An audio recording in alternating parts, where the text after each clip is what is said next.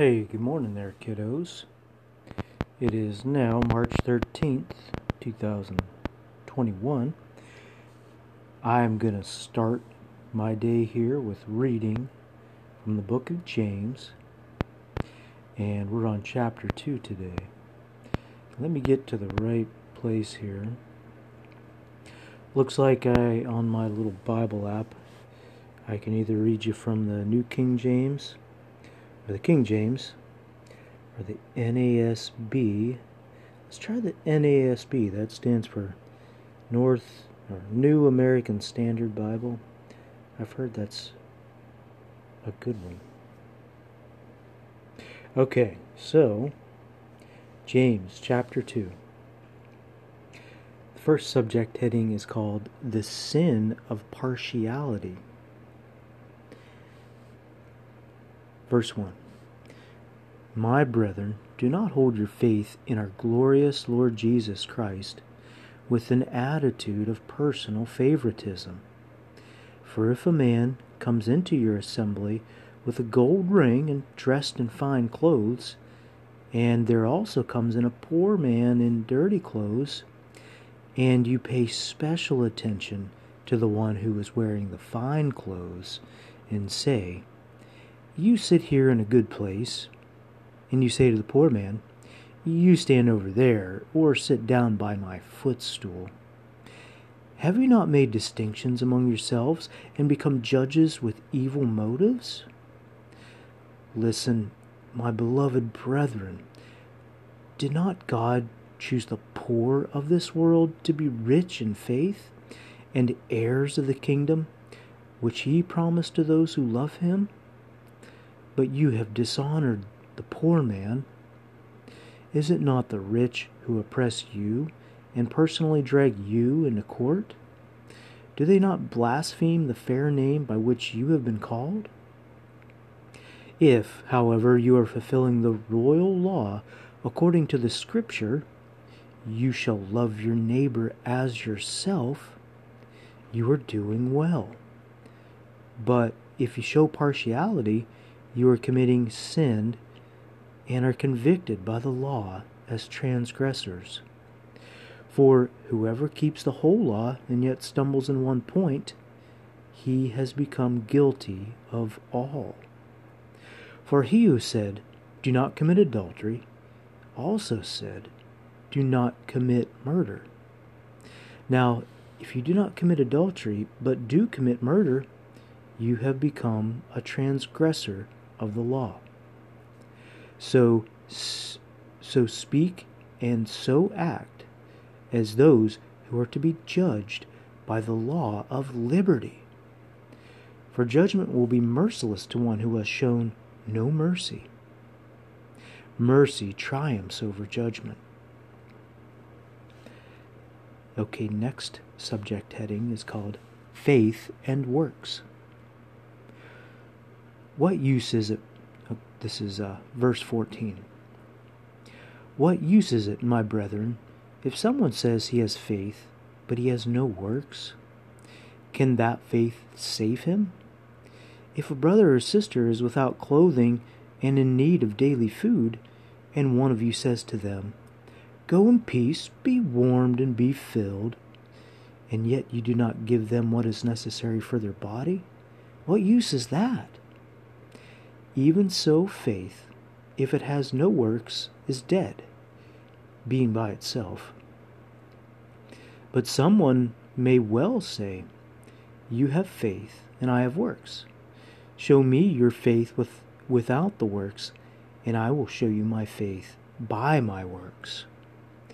You believe that God is one. You do well. The demons also believe and shudder.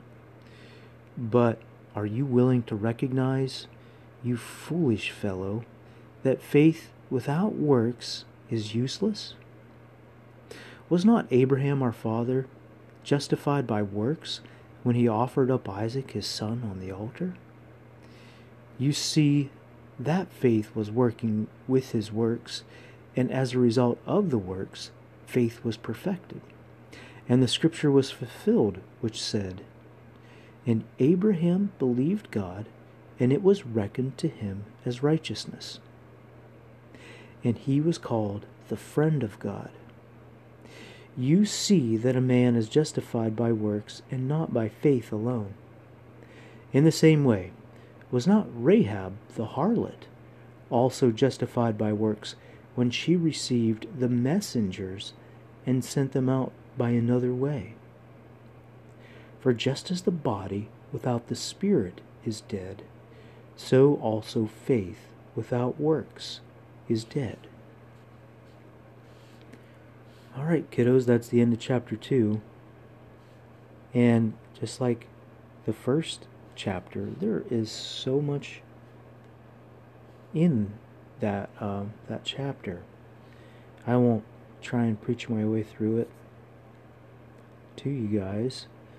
I'm sure God will quicken His word to your heart, and I'm sure you uh, will remember things from there. I want to pray for you, kiddos, then I gotta get off to work. Heavenly Father, thank you that I get to be the earthly father and husband to Mary Melissa, that I get to be the earthly father to all five sloggy kids. They bring me a ton of joy, and I have so much fun with them. Help me to show them you in as many ways as I can. Help me to lead them to you, which that's the most important thing I can do as a dad. Father, I pray that your words would find fertile soil in their hearts and that their hearts would be open and soft and receptive for your word and for your Holy Spirit. Teach the kids what you want them to know from your word right now. And I know going forward as they grow up, you'll keep teaching them. Bless them in their relationships. I pray that you would give them command over their bodies and over their tongues, and over their minds, and over their spirits. And they would bring them all into obedience and faith for you and your Son Jesus. Lord, I ask that you would bring their angels towards them so that they would minister to them and protect them and assist them in the heavenly realms. And also, Lord, that the kids would have on their armor, their breastplate of righteousness, their belts of truth, their feet shod with the preparation of the gospel of peace. And Lord, that they would take up, above all, their shield of faith, which is capable of blocking all the fiery darts of the evil one. And Lord, that you would give them helms of salvation. And also, Lord, that they would have their swords of the Spirit. And Father, let my children pray. Lord, give them your Holy Spirit and teach their tongues to call out for you, to worship you and to praise you and to ask you for good gifts and to confess and um, seek repentance. Uh, most of all, Lord Jesus, I ask that the children would understand how wonderful the gift is that you gave us when you sacrificed your life on the cross and shed your precious cleansing blood. I know it sounds it sounds crazy, it sounds foolish, but Jesus, you had to shed your blood for us on the cross so that we could be cleansed for our cleansed of our sins. I pray the kids would understand that and accept it and make that fact theirs in their spirits. Bless them in everything they do today, Lord, the relationships and all the tasks that they set their hands to. Bless the work of their hands, Father. Thank you. I ask all these things in the mighty name of your Son Jesus. Amen. All right, kiddos, I'm back.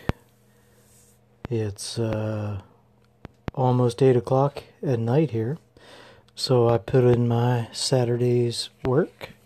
I hope you guys had a really good Saturday. Your day off where you don't have anything to do except get your chores done. Well, what do you say we read another chapter of uh, Wilder King? I need to find it here in the old Amazon Kindle. And I have found it.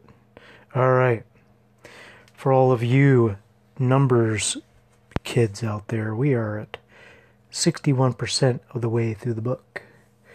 Beginning chapter 16, which is entitled Ma Pearl's Public House. Hmm.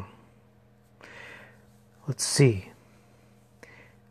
Quick chapter 15 recap. Talking about Chief Harvo, who had antlers, and the timeline about civilizers coming to uh, what's the name of their continent? Help me here. Corenwald. Digging up that cabin. Um, what else? VEZ.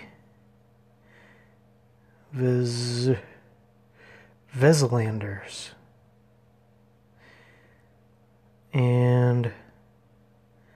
Oh, talking about going to see Linwood, the chief of the Aidenites.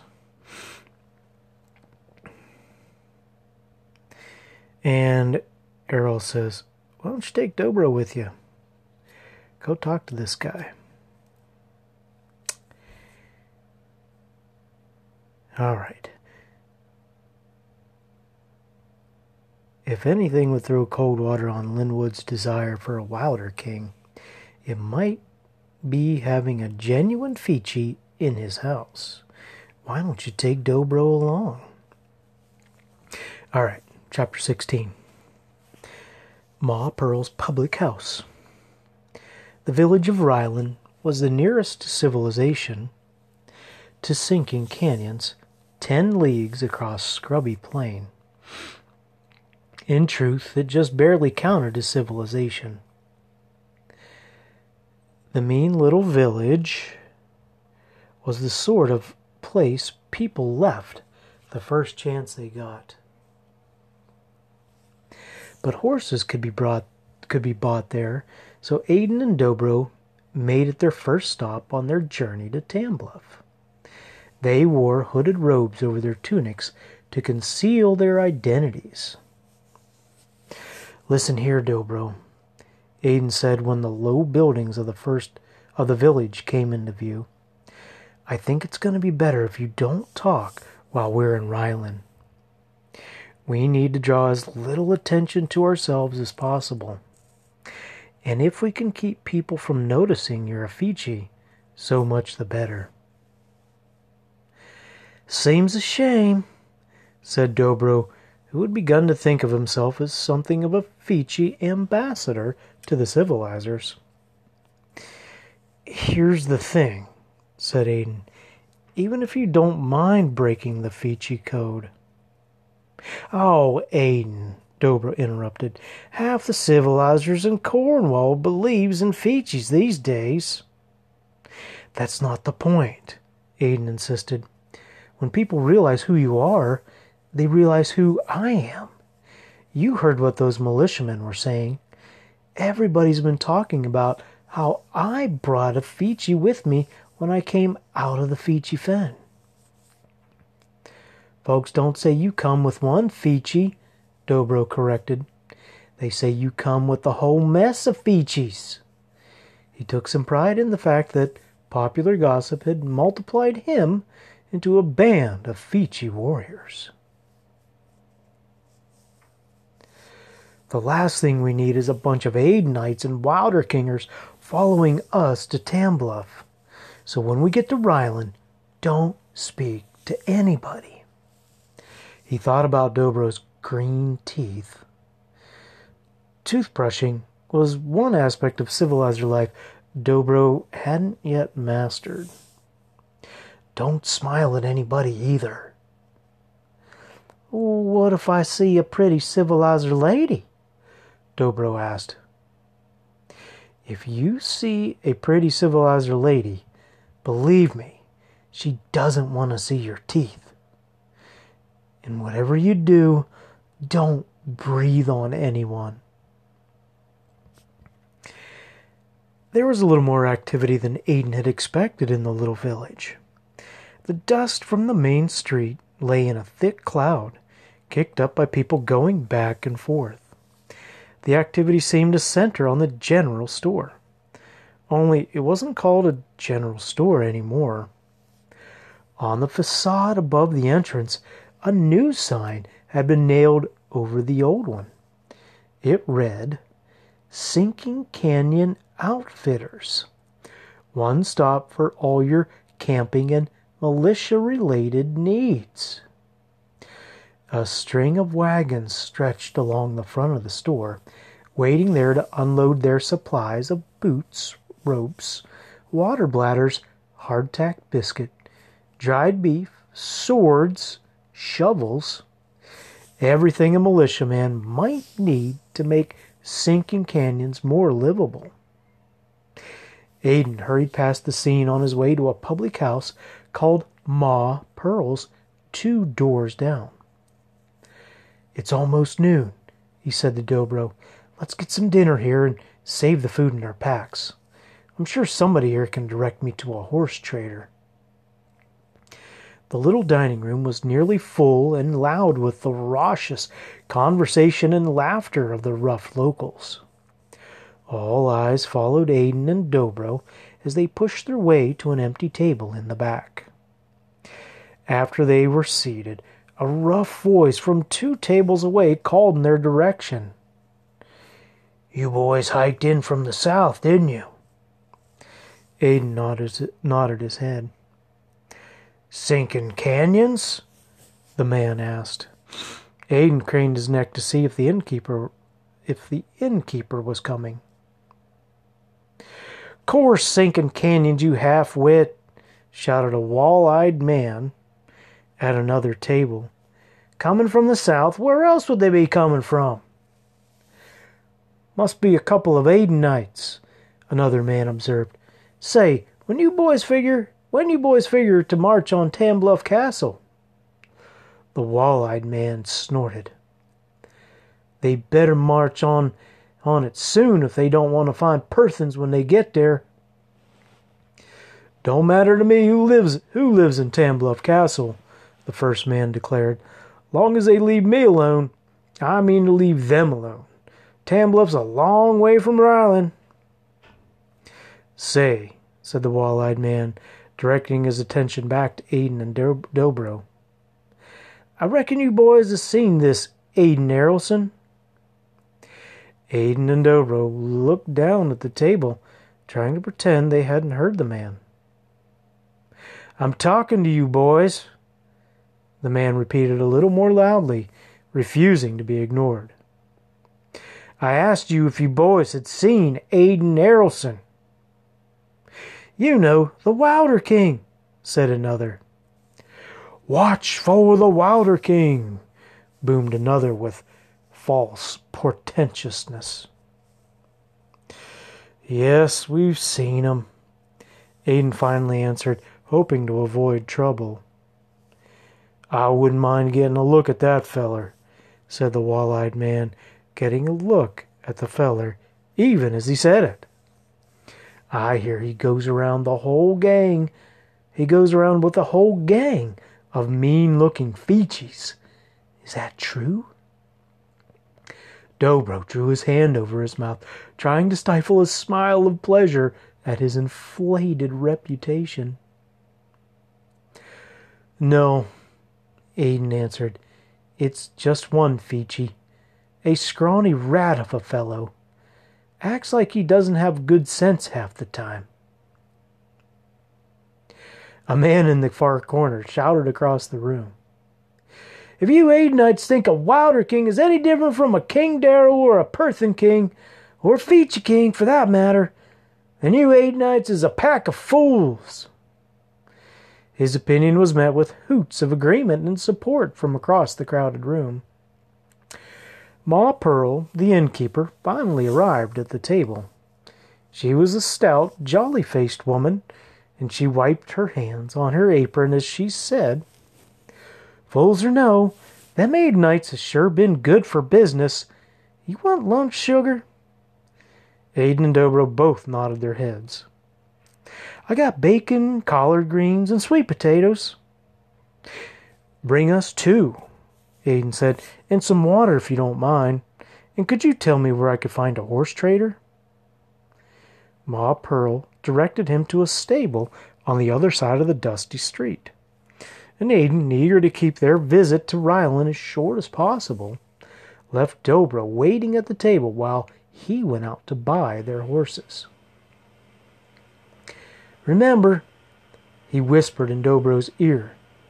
Oh, I'm sorry. Remember, he whispered in Dobro's ear before he left.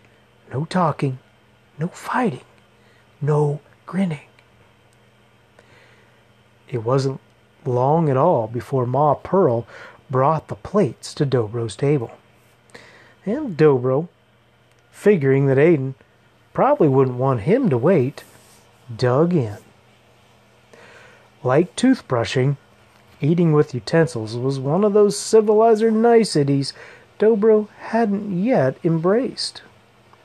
He had just shoved a fistful of collard greens into his mouth when a big farmhand sat down across from him in Aiden's chair. Say, stranger, he said, where you come from anyway? Remembering what Aiden had said, Dobro just looked blankly at the man. He didn't speak. He didn't smile. A drop of green pot liquor dropped from his chin and back onto the pile of collard greens from which it had come. What's the matter with you, boy? The big Rylandite asked. Cat got your tongue? Get after him, Lumley, one of the diners urged. Come on, Lum yelled another. Dobro just shrugged and thumbed a glob of sweet potato into his mouth. You stuck up or what? Lumley leaned across the table and put his face just inches from Dobro's. Dobro remembered Aiden's warning about breathing on the locals, so he put up a hand to shield his mouth and nose. Oh, so my breath stinks, does it?